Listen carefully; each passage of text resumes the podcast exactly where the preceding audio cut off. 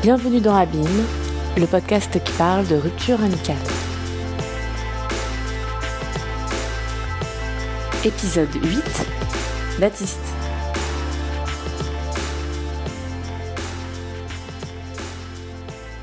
J'ai eu mon premier ami à 10 ans.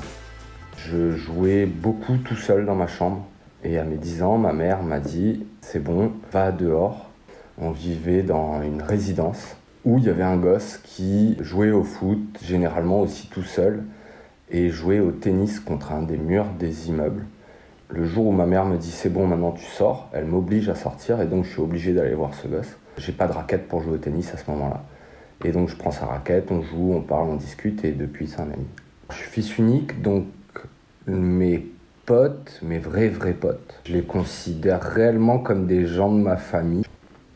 J'ai que des amitiés de groupe. Et mes amitiés de groupe, elles tournent généralement autour d'une activité. En tout cas, jeune, c'était ça. Donc j'avais le tennis où j'avais tous mes potes de tennis qui sont encore des potes. Ensuite, a eu le billard. Et euh, quand je suis arrivé en métropole et surtout à Paris, des amitiés qui sont liées autour du boulot. Pour que quelqu'un devienne un ami, il faut que j'ai pris une cuite avec avec les amis que j'ai actuellement, le groupe d'amis que j'ai actuellement, c'est des amis, on est devenus potes en faisant la fête. On faisait la fête vraiment beaucoup. Et on avait un copain qui, lui, était au chômage, qui vivait pas sur Paris. Et donc, il venait les week-ends pour, euh, bah, pour euh, venir faire la fête. Mais il avait rarement beaucoup de sous sur lui. Et ce pote, il galérait à rencontrer des copines. Un soir, il nous dit Ouais, mais c'est parce que moi j'ai pas de sous, je peux pas les inviter à boire, etc. Et puis j'ai pas d'appartement, euh, voilà, c'est compliqué, je peux pas, je peux pas ramener une copine. Euh. Et à ce moment-là, je lui fais Bah, tu sais quoi, tiens, voilà ma CB, voilà le code, voilà les clés de chez moi. Ce soir, j'irai dormir chez Tom. Ça a dû arriver une dizaine de fois où en soirée, je lui dis Bah, tiens, prends ma clé et prends, prends ma CB. Et vas-y quoi. Donc oui, les gens qui me sont proches, certains me rappellent que je suis souvent trop gentil. Typiquement, très dernièrement, je dis à un pote, tiens, bah, demain je suis de repos, je vais... Euh, il me dit, ah bah repose-toi bien, je dis, bah non, je vais chez Ikea. Il me dit, ah trop bien, il euh, y a moyen que tu me ramènes deux, trois petites conneries. Il m'envoie un mail et, avec une pièce jointe, un PDF, et sur la première page, il y a une armoire qui doit faire 3 mètres par 2, sachant que j'ai une 207 actuellement. Donc ça ne rentre absolument pas dans ma voiture. Et en fait, il ne vient à aucun moment l'idée de me dire c'est une blague. je le prends en très premier degré. Et donc je me dis merde, comment je vais faire pour rentrer ce meuble dans ma 207 Et donc, euh, pour X raisons, je le vois juste avant d'aller euh, chez Ikea. Et il me fait ouais, euh, t'as bien reçu ma liste et tout. Et je dis ouais ouais. Je fais par contre l'armoire, je suis pas sûr qu'elle rentre dans la voiture. et donc il m'avait juste fait une blague. Mais pour moi c'est pas être gentil. Juste s'il a besoin d'une armoire, je vais chez Ikea. Si j'ai le moyen de lui ramener, je le fais. Si je peux pas, je le, je l'explique. Mais euh, par amitié, je peux quasi tout faire pour un pote, sauf tuer.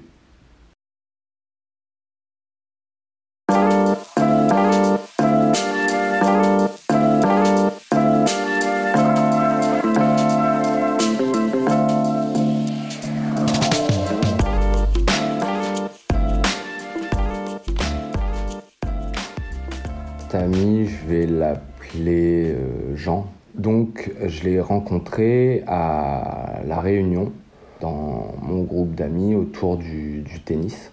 À l'époque, je pense qu'il devait avoir 25-26 euh, ans, quand moi, j'en avais, ouais, euh, je devais avoir à ce moment-là entre 12 et 14 ans. Le club cherchait une personne pour remplacer celui qui euh, bossait à la permanence du club, au clubhouse. Quoi. Et le président du club lui dit Bah écoute, euh, tu cherches du boulot Lui dit oui, il rentre dans le club et donc forcément dans la vie du club et dans ce groupe d'amis-là, parce que nous, on y passait 100% des heures ouvertes du club, nous, on y était. Et ça devient de fil en aiguille un ami. Et on allait chez lui et on jouait à Tiger Woods des nuits entières, jusqu'à 5-6 heures du mat. Je pense que c'était pendant des vacances scolaires parce que ma mère, elle dit trop rien. De toute façon, maman, elle sait que je suis avec des adultes parce que eux étaient adultes et ça pose pas plus de problèmes que ça. Elle les connaît, elle sait que on n'est pas en train de faire n'importe quoi. Je suis pas dans la rue, juste je joue à la console toute la nuit euh, chez les copains. L'âge ne rentrait absolument pas en compte et je pense même que je ne me rendais pas compte que mes copains étaient beaucoup, beaucoup, beaucoup plus âgés que moi. J'étais un peu le petit frère de tout le monde et qu'il fallait me surveiller, enfin me surveiller. Il fallait faire gaffe qu'il m'arrive rien parce que sinon ils allaient bien devoir expliquer à ma mère ce qui s'était passé. Moi c'était ma normalité donc il n'y avait pas de raison que ce soit bizarre. En fait mes plus grosses conneries, je les ai faites au collège et non pas avec ce groupe d'amis. Au final, les mecs qui m'ont gardé dans le droit chemin, c'était plus mes potes euh, du tennis que euh, les gens que je rencontrais au, euh, au, collège ou quoi. Une des copines que j'avais au collège a quand même fait un coma éthylique entre midi et deux. Quoi. Heureusement que j'avais ce groupe de potes du tennis parce que sinon je pense que ça aurait été beaucoup beaucoup plus compliqué pour moi. Mes week-ends, nous, moi j'allais chez des copains euh, faire des week-ends entiers à jouer à des jeux vidéo ou à passer mes week-ends entiers à jouer au tennis ou avec eux en voiture à mettre les vélos sur les, les, toits des bagnoles pour aller faire de la descente de VTT dans des endroits improbables. On louait des maisons. La première fois que ça arrive, je crois que je devais avoir 14-15 ans, grand max. Et je dis à ma mère, ouais, euh, cet été, j'aimerais bien, euh, avec les copains, là, ils veulent louer une maison à Saint-Leu. Un des potes a dû venir euh, à la maison pour en discuter avec ma mère. Et donc, deal a été fait. Et, et depuis, c'est resté où tous les ans, pendant les vacances d'été, on louait une baraque, une semaine, dix jours. Et donc, on louait des maisons totalement folles avec des piscines au bord de la mer, enfin des trucs assez dingos. Et donc à cette époque-là, moi j'étais au collège. Forcément, j'avais aucun pote de collège qui faisait la même chose que moi. Enfin, j'ai grandi hyper vite à ce moment-là. On rigolait vraiment beaucoup. Au-delà de l'effet de, groupe, on n'était pas toujours euh, tous là, donc on se retrouvait bien souvent tête à tête. On discutait euh, que tous les deux. Euh, je me souviens d'un moment particulier où sa copine le quitte. Il n'y a que moi qui suis dispo à ce moment-là, parce que tout le monde bosse ce soir-là. Et on se retrouve que tous les deux. Et on passe la nuit entière, non pas à jouer, parce qu'il n'avait pas la tête à jouer, à boire des coups et à discuter. Et moi, du haut de mes 14-15 euh, ans, à l'écouter, à lui enfin juste à l'écouter, parler, et, euh, où à ce moment-là, ça renforce sûrement, euh, vu que j'ai été le seul à pouvoir être présent, en gros, il m'a raconté plein de trucs de sa vie où je pense pas tout le monde était au courant. Suite à sa rupture avec sa copine, il part un peu en vrille et il trouve qu'au club, il n'est pas assez bien payé. Il décide qu'il euh, va arrêter ce boulot, mais il aimerait bien prendre un chèque comme tout le monde, euh, une rupture conventionnelle ou un truc. Et le président lui dit écoute, non, c'est toi qui veux partir, le club, il n'a pas l'argent pour te faire un chèque. Et donc, ce jour-là, il doit aller bosser et euh, il décide qu'il n'ira pas bosser parce qu'il en a marre et que voilà. Il prend un rendez-vous chez le médecin je suis avec lui dans la voiture. Et donc, il s'arrête à 200 mètres en contrebas de chez le médecin. Mais la réunion, ça grimpe beaucoup. Il me dit ah, Tu sais quoi, on va attendre que ce soit bien l'heure de mon rendez-vous. Et en fait, je vais aller en courant chez le médecin pour euh, avoir le palpitant à 10 000 et lui dire Voilà, je suis pas bien, je suis pas bien. Euh, euh, il faut que vous m'arrêtiez. là, avant d'aller au boulot, j'étais pas bien. je veux plus y retourner. je suis pas bien.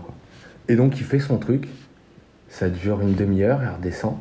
Et euh, à la voiture, il me fait ah, c'est bon, il m'a arrêté et tout. Je fais bah dépose-moi au club. Euh, ah ouais, mais non, je peux pas te déposer juste à côté parce qu'il va voir que je suis sorti de chez moi. Enfin, tout un, Donc je dis, bah, dépose-moi chez moi et je vais aller à pied au club, t'inquiète, c'est pas grave. Et quand même, il me demande à l'époque, ouais, renseigne-toi sur euh, lui, ce qu'il veut faire et tout. Euh. Et puis le président, il t'aime bien, essaie de lui dire. Enfin, il essaie de m'utiliser un peu pour savoir ce qui se passe et euh, que j'essaie de, mettre le président dans de bonnes conditions. Je sais plus comment ça se finit, mais je sais que ça se finit pas bien. Je pense pas qu'il ait gain de cause. Juste, il arrête de bosser là-bas. Mes 16 ans, je décide avec euh, le gamin que j'ai rencontré en bas de mon immeuble euh, à jouer contre un mur au tennis. On décide de partir en métropole dans un sport-études. On part à Nîmes pour jouer au tennis et devenir prof de tennis. Juste donner un sens à tout ce qu'on fait tous les soirs. Euh. Et Jean, lui aussi, pour X raisons, se retrouve sur Nîmes pour son boulot. On est trop content parce qu'on se retrouve que tous les deux tout seuls à 10 euh, heures d'avion, enfin à, des milliers de kilomètres de notre famille. On n'a pas un membre de notre famille aux alentours. Donc Jean euh, arrive à la maison, on refait la fête, euh, on se retrouve comme avant, rien n'a vraiment changé. Et donc, il est là et il va rencontrer, à cette époque-là, sa copine qui va devenir la maman de son fils. Mais moi, j'arrête à ce moment-là le tennis pour partir à Paris, faire d'autres choses. Et pareil, euh, truc bizarre, lui aussi, son boulot le pousse à bouger à Paris. Lui, il m'appelle de temps en temps parce qu'il va pas bien, parce qu'il est loin de sa famille, parce que sa copine, elle a pas, je crois, été mutée au même endroit que lui, donc il n'est pas au top. Et puis on se voit de temps en temps, on se voit beaucoup moins que quand il était à Nîmes, mais on se voit de temps en temps, de temps en temps il prend contact avec moi et je prends contact avec lui, genre ah, tiens tu fais un truc ce soir, moi je fais rien, bah passe me voir. Et un jour il m'appelle et il me fait ouais j'en ai marre, je suis tout seul, j'ai même pas une télé et tout. Et puis moi à cette époque-là je venais de changer de télé et j'avais euh, ma deuxième télé. Euh. Et donc je dis bah écoute si tu veux je te passe, euh, je te filme ma télé. Euh, il me dit ah ouais top et tout, ce serait vraiment bien. Euh, je lui dis bah par contre elle pèse un mort, viens la récup quoi. Ah ouais mais ça m'arrange pas parce que euh, je peux pas, enfin je sais pas ce qui me sort comme truc. Et en plus il habitait loin, il habitait en banlieue de Paris, je sais plus où. Mais je me retrouve donc avec cette télé qui devait peser une tonne à aller chez lui pour lui poser ma télé quoi. Et j'arrive devant chez lui, je lui pose la télé, et c'est là où je tilte en fait qu'il y a un délire qui se passe pas bien. C'est que j'ai l'impression que ce que je viens de faire est tout à fait normal. Il me sort un truc de ah putain je suis désolé mais là euh, moi il va falloir que j'y aille euh, donc euh, bah merci beaucoup pour ta télé. On se tient au courant, je te rappelle plus tard quoi. Ce truc me saoule et il se passe bien 2-3 mois sans que je lui donne de news. Et il me rappelle, ah tiens, euh, ma copine est enceinte, euh, donc c'est trop bien parce que euh, elle va, on va pouvoir utiliser ça pour faire un rapprochement de, pour une mutation et tout, donc trop cool. Et donc il est remuté dans le sud de la France. Et puis arrive le moment où il va se séparer de, de sa femme, et donc il est remuté sur Paris. Et donc on se revoit et euh, bah, ça reprend comme avant, on se raconte des histoires de ce qui s'est passé dans nos vies et tout, là, là, là. Je sens qu'il y a un loup. Je vois que le gars, il est pas bien dans... il est plus bien du tout. Et il me raconte que bah, pour voir son fils, il est obligé de prendre le train pour descendre euh, dans le sud, euh, que ça lui coûte une fortune. la mère de son fils, elle fait rien pour arranger le truc. Enfin, l'histoire, on va dire, jusque-là classique. Euh, de couples qui se séparent. Et un jour, en pleine semaine, il m'appelle, il me fait Ouais, il faut que je te vois vite, c'est hyper urgent, j'ai besoin d'un service. Et on se retrouve à côté de République dans un café. Et là, il rentre direct dans le vif du sujet. Ouais, j'ai un vrai, un vrai service à te demander. Mais c'est un truc un peu spécial.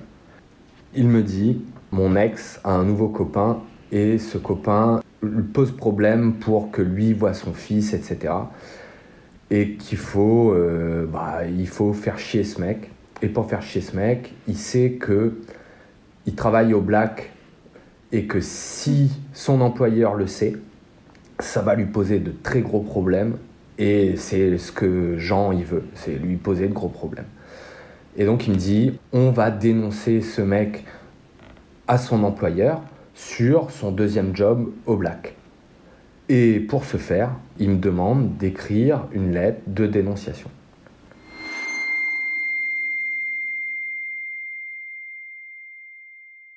Et je lui dis, mais pourquoi toi, t'écris pas la lettre?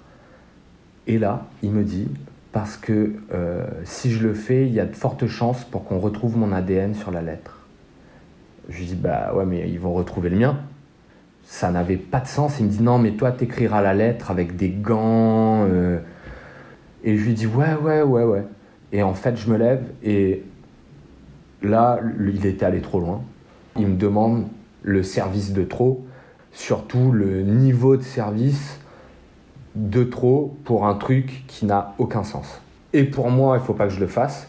Et pour lui, il faut pas que je le fasse. Et pour ce gars que je connais pas, il faut pas que je le fasse. Et sûrement aussi pour son fils et son ex, il faut pas que je le fasse. Donc personne ne va être gagnant, donc il n'y a aucune raison que je le fasse.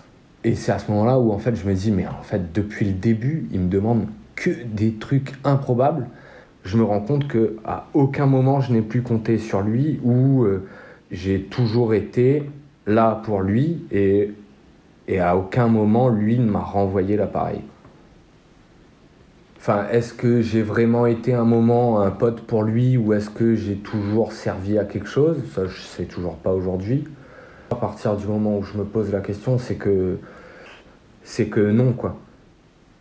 En fait, je vais le ghoster, je vais plus jamais le rappeler donc 3-4 ans passent, je descends en vacances une semaine chez mon pote d'enfance. Jean, lui, a, je sais pas comment, a été muté dans le sud. Et donc on se retrouve à 4 un soir chez, mon pote d'enfance. Alors moi que Jean soit là cette soirée, enfin le temps a passé, donc ça fait 3-4 ans. Dans la soirée, je dois dire, ben, j'ai plus du tout de nouvelles de toi euh, depuis la fois où on s'était vu sur Paris, où d'ailleurs euh, je lui fais comprendre que ce qu'il m'avait demandé était un peu euh, déplacé, que bah, je ne l'avais pas fait. Et il réagit pas plus à, la remarque. Il fait Ouais, ouais, ouais, bah, t'as plus de nouvelles. bah, moi non plus. Je fais Bah ouais, mais tu m'as supprimé de Facebook. Je t'ai supprimé de Facebook parce que tu es encore ami avec mon ex. En fait, je t'ai supprimé parce que avec les algorithmes de Facebook, pour pas qu'elle sache ce que je fais de ma vie. Et donc là, je fais OK, le gars est encore euh, très loin, très haut. On a fini la soirée, il est parti, rentré chez lui. Moi, j'ai plus jamais eu un contact de ce gars euh, depuis.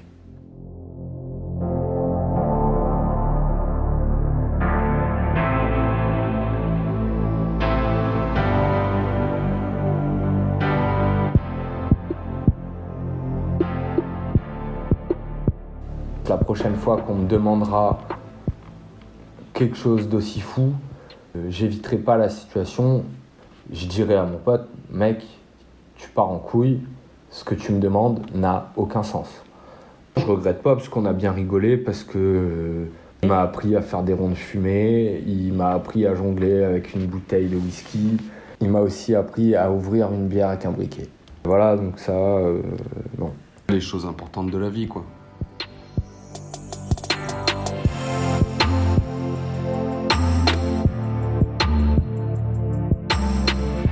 C'était Abîme. À très vite pour le prochain épisode.